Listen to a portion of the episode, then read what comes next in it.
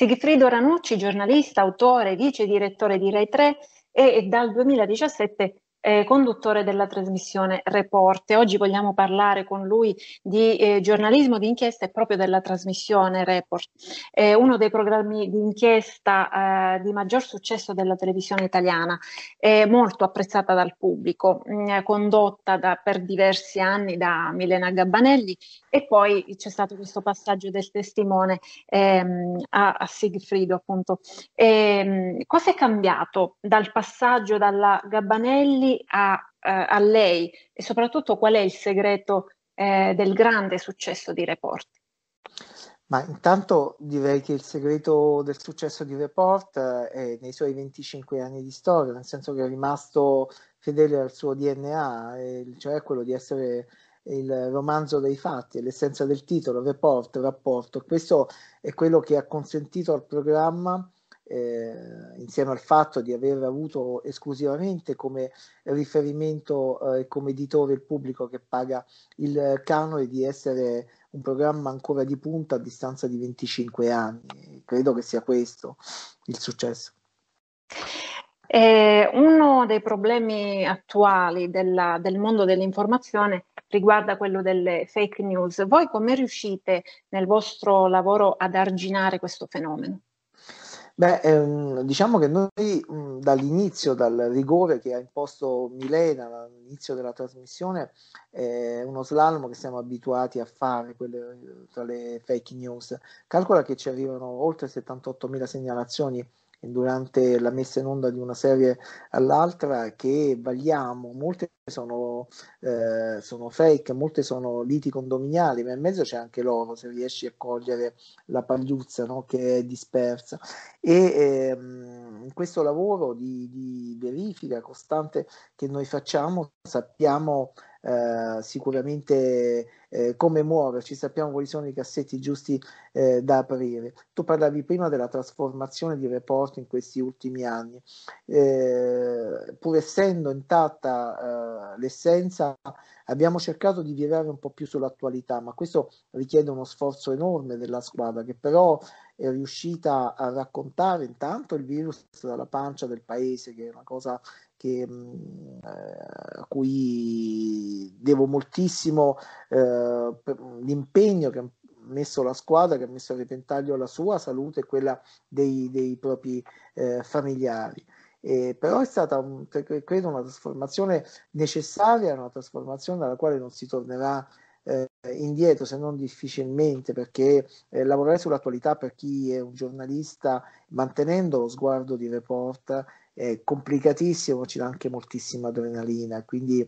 credo che il successo di ascolti di Report che è aumentato eh, di 700.000 spettatori rispetto alla stagione scorsa, addirittura del 38%, andando a raccogliere pubblico anche in quelle regioni dove solitamente non c'è il pubblico di Rai 3, credo che sia eh, la conseguenza di proprio questo cambiamento di, di narrazione di Report, cioè stare un po' più sull'attualità. Nell'ultimo periodo abbiamo assistito a una serie di attacchi politici eh, contro la trasmissione, soprattutto dopo le inchieste che mh, riguardavano la sanità campana, e i fondi della Lega, ad esempio. E, mh, vorrei ricordare che eh, non si tratta solo, a volte non si è trattato solamente di querele, questioni legali, Ehm, c'è stato anche eh, anni fa, qualche anno fa, un attentato al giornalista, al vostro giornalista Federico Ruffo, quando si occupò delle mh, infiltrazioni delle associazioni criminali eh, nelle curve degli stadi. Ecco, quanto è difficile fare giornalismo di inchiesta oggi, soprattutto quando si toccano determinati temi? Ma diciamo che noi siamo abituati un po' agli attacchi e anche alle minacce ultimamente ne sono arrivate altre anche molto più pesanti in uh, redazione. In questi giorni eh, è arrivata una um, lettera con le simbolo delle Brigate Rosse con dentro della polvere bianca che e adesso in questo momento la stanno analizzando ed è il motivo per cui ieri non ho potuto rilasciarti l'intervista, eravamo bloccati per la Digos in redazione. Personalmente ho ricevuto una minaccia di morte da parte delle sedicenti SS, quindi trasversali anche in questo, e sono stato sotto tutela dal 2009 fino al 2018 per eh, minacce da parte della, della mafia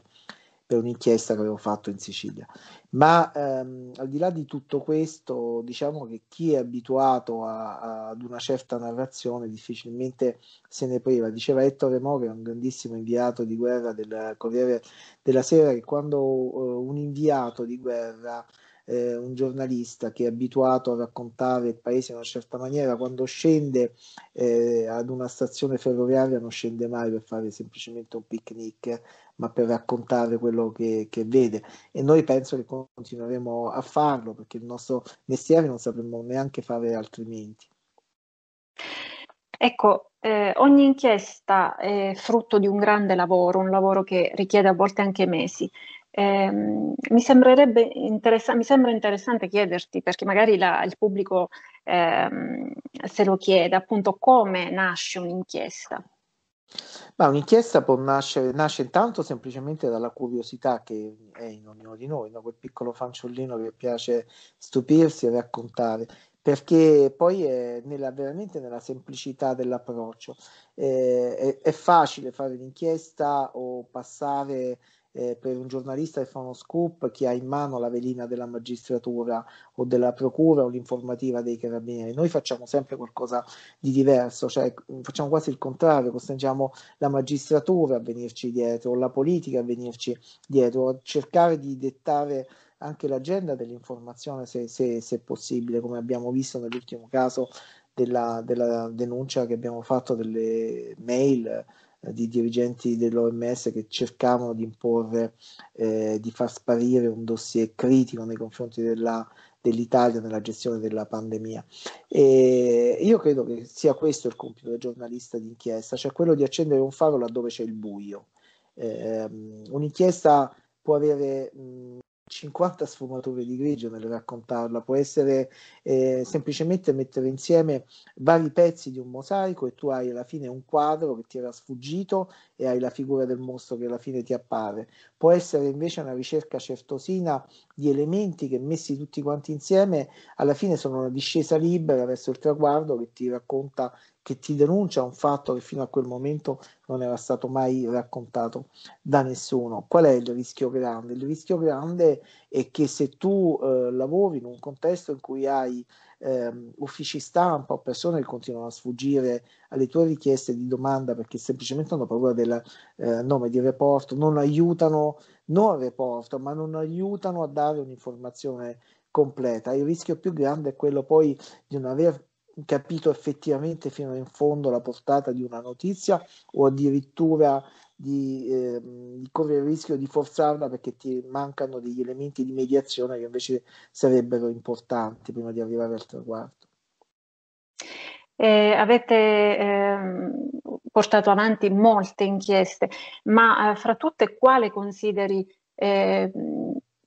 più eh, emblematica, diciamo, ehm, a dimostrazione del, del, valore del giornalismo d'inchiesta, dell'importanza del giornalismo d'inchiesta. Ma guarda, noi ne abbiamo fatte tante, talmente. Io penso di averne scaricate per report e viste dall'inizio alla fine oltre 800, quindi eh, penso ogni inchiesta ha avuto il suo, il suo, il suo valore perché poi quelle, anche quelle che hanno avuto il meno clamore mediatico magari erano quelle più faticose o, da, o quelle più difficili da, da, da, realizzare, però erano ugualmente importanti. Io mi ricordo che una delle, delle inchieste dove ho faticato di più è stata una che riguardava la spesa dei FAS, dei fondi per le aree sottoutilizzate. E, ehm, che aveva il sex appeal di un manuale di una caldaia, raccontarlo era una cosa complicatissima, però era un'inchiesta di altissimo valore pubblico perché spiegava tutti i meccanismi con i quali la mafia poi eh, riusciva a percepire i soldi dalla, dalla politica mascherandosi e attraverso i progetti di progettazione, attraverso figure eh, di professionisti eh, che erano insospettabili Ecco, e quelle erano delle inchieste che hanno avuto un grandissimo valore, secondo me, anche se non hanno avuto il clamore, per esempio, di quella ehm, eh, con le quali ho fatto ritrovare i quadri di Tanzi, per esempio, che erano sfuggiti alla Procura di Milano, alla Procura di Parma e alla più importante agenzia investigativa al mondo, che era la Kroll, a cui l'ex commissario Bondi aveva affidato il recupero di tutto quello che era stato sottratto dalla Parma. Poterlo scoprire io con una telecamerina venendo da Roma cioè, mi è sembrato quasi impossibile, però quelli sono eventi fortuiti, oppure penso all'inchiesta su Fallucia dove è denunciato l'utilizzo del, del fosforo bianco, eh, un agente chimico da parte degli Stati Uniti, che era proprio in Iraq, laddove erano andati per eh, eliminare Saddam Hussein accusato di aver utilizzato armi chimiche, quindi mi sembrava un ossimoro questa e oppure quando ritrovai la cassetta di Borsellino, l'intervista smarrita dove Borsellino per la prima volta parlava di canali di riciclaggio a 48 ore dalla morte di Falcone, dei canali di riciclaggio della mafia, identificava già eh, allora eh, Mangano, il famoso stradiere della villa di Arco e di Silvio Berlusconi di essere il riciclatore di denari della, della, della mafia. È un, un'intervista che fece allora molto clamore che comportò eh, quando la trasmise la, la, la fuoriuscita di Santoro dalla RAI, di Luttazzi dalla RAI, anche di Biaggi che ne parlava di quella vicenda. Io devo dire, incrociando le dita, ancora sto qui, nonostante le minacce di licenziamento che ogni tanto spuntano e ormai sono quasi vicino alla pensione, insomma, quindi no, posso dire ci sono ancora, sono ancora qui, insomma, ecco. e nessuno potrà togliermi, parafraso un detto del, del tango argentino, insomma, che eh, amava ripetere il mio vecchio direttore Roberto Morione, nessuno potrà togliermi ciò che ho ballato, insomma, quindi sono contento. E Parla, parlavamo poco fa di, di, fake news. C'è stata una fake news che, riguarda, che riguardava eh, report, eh, c'è stato questo messaggio che rimbalzava dai social alle chat eh, di messaggistica dei telefonini mm, dove si diceva che la trasmissione poteva essere chiusa da un momento all'altro. E poi la notizia è stata eh, smentita da te pubblicamente eh, però è stato indicativo mh, vedere quanta, quante persone in massa si sono schierate eh, in difesa. Sì, è stata una grande manifestazione d'affetto, anche se devo dire che quella, quel, l'SMS rispetto ad altri che anche in passato erano usciti, voci, rumors su un'eventuale chiusura di report, che però era sempre stata in passato attribuita a po- poteri politici o poteri economici, finanziari importanti. E devo dire che questa era molto velenosa perché si attribuiva la chiusura ad un alla, al fatto che il report stesse registrando eh, un basso ascolto, falso perché mai come in queste stagioni stiamo salendo negli ascolti.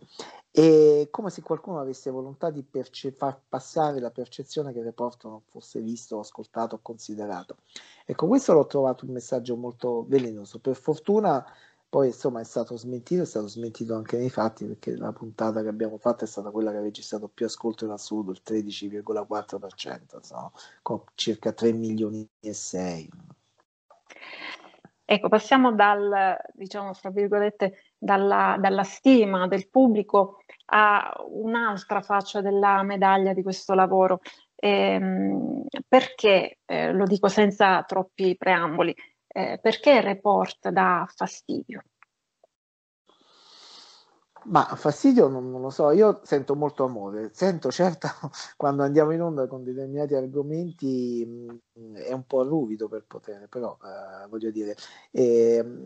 è, ovvio, io ricordo una frase di Kennedy che diceva a, a, dei giornalisti negli anni 60 che raccontavano di Cuba, di stare, giornalisti inchiesta, di stare un po' più calmi, no? E un intellettuale rispose che il giornalismo d'inchiesta soprattutto deve essere la finestra sul potere, non la vetrina del potere. Ecco, io credo che finché il giornalismo continui ad essere la finestra sul potere, eh, siamo un po' più tranquilli tutti quanti che la democrazia forse migliora nel suo funzionamento.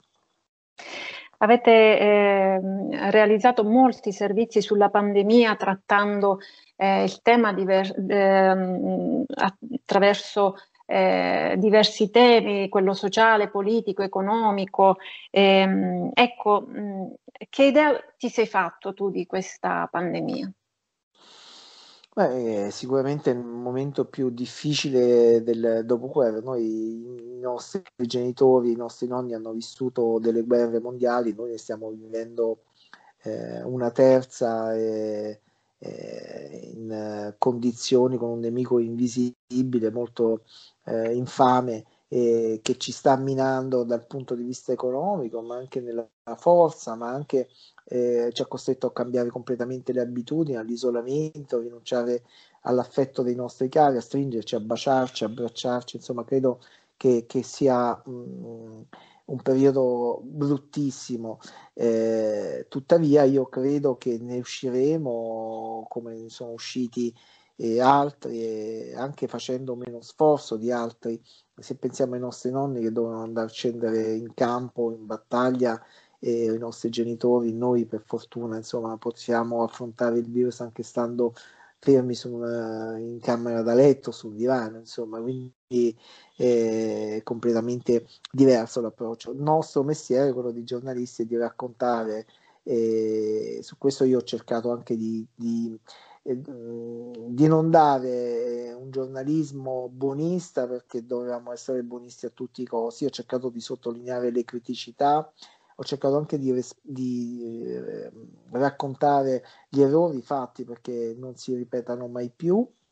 e soprattutto di puntare sul fatto che questo virus ha messo in evidenza le crepe già del paese, cioè tutte le criticità, no? dalla mancanza dai tagli fatti nella sanità in questi anni, dalle mancanze di infrastrutture, quindi la, ne ha subito la scuola, il sistema paese nel eh, cercare di fare lo smart working in una certa maniera, digitalizzazione del paese che manca e, e, e una debolezza endemica, economica, che è stata ancora di più oggi aumentata nella sua fragilità. E penso anche che anche la politica da un certo punto di vista in alcuni casi abbia dato la, la, la peggiore rappresentazione perché e con essa anche la scienza alcune cose perché eh, abbiamo visto che c'è, stata, eh, c'è stato un momento di grandissimo egoismo dove ognuno ha pensato, i governatori in testa, al proprio egoismo, al proprio tornaconto, al proprio rapporto clientelare con gli elettori piuttosto che un bene generale come quello della salute. Non abbiamo saputo proteggere i nostri cari, quelli più fragili. Alla luce degli attacchi che avete subito anche recentemente, eh, ritieni che mh, sia ancora possibile svolgere oggi eh, l'attività di giornalista d'inchiesta in maniera serena? Ma sì, cioè se io penso a chi lo svolgeva negli anni 70-80 che rischiava la pallottola della, della, della, della mafia o quella delle, dei gruppi eversivi, no? cioè del terrorismo, eh, noi siamo dei privilegiati. Oggi la delegittimazione avviene attraverso la, le cause, la, la, il tentativo di, eh, di, di, chiuderti la bocca con le richieste di risarcimento milionarie. Io devo dire la verità che io lo faccio eh, dalla RAI le mie inchieste dove ci sono le spalle larghe della RAI, farlo qui dietro è molto più semplice e più comodo. Penso a tanti colleghi che vogliono raccontare le criticità del paese, le anomalie dai giornali eh, locali che hanno il fiato sul collo degli imprenditori che sono collusi con la politica o con addirittura i, le sponsorizzazioni delle partecipate eh, che hanno il politico e decide a chi dare lo sponsor o chi non darlo in base a come scrivono. Ecco, quello è un problema serio perché l'informazione capillare sana sarebbe veramente la medicina più chirurgica per poter curare la nostra democrazia in ogni punto del paese.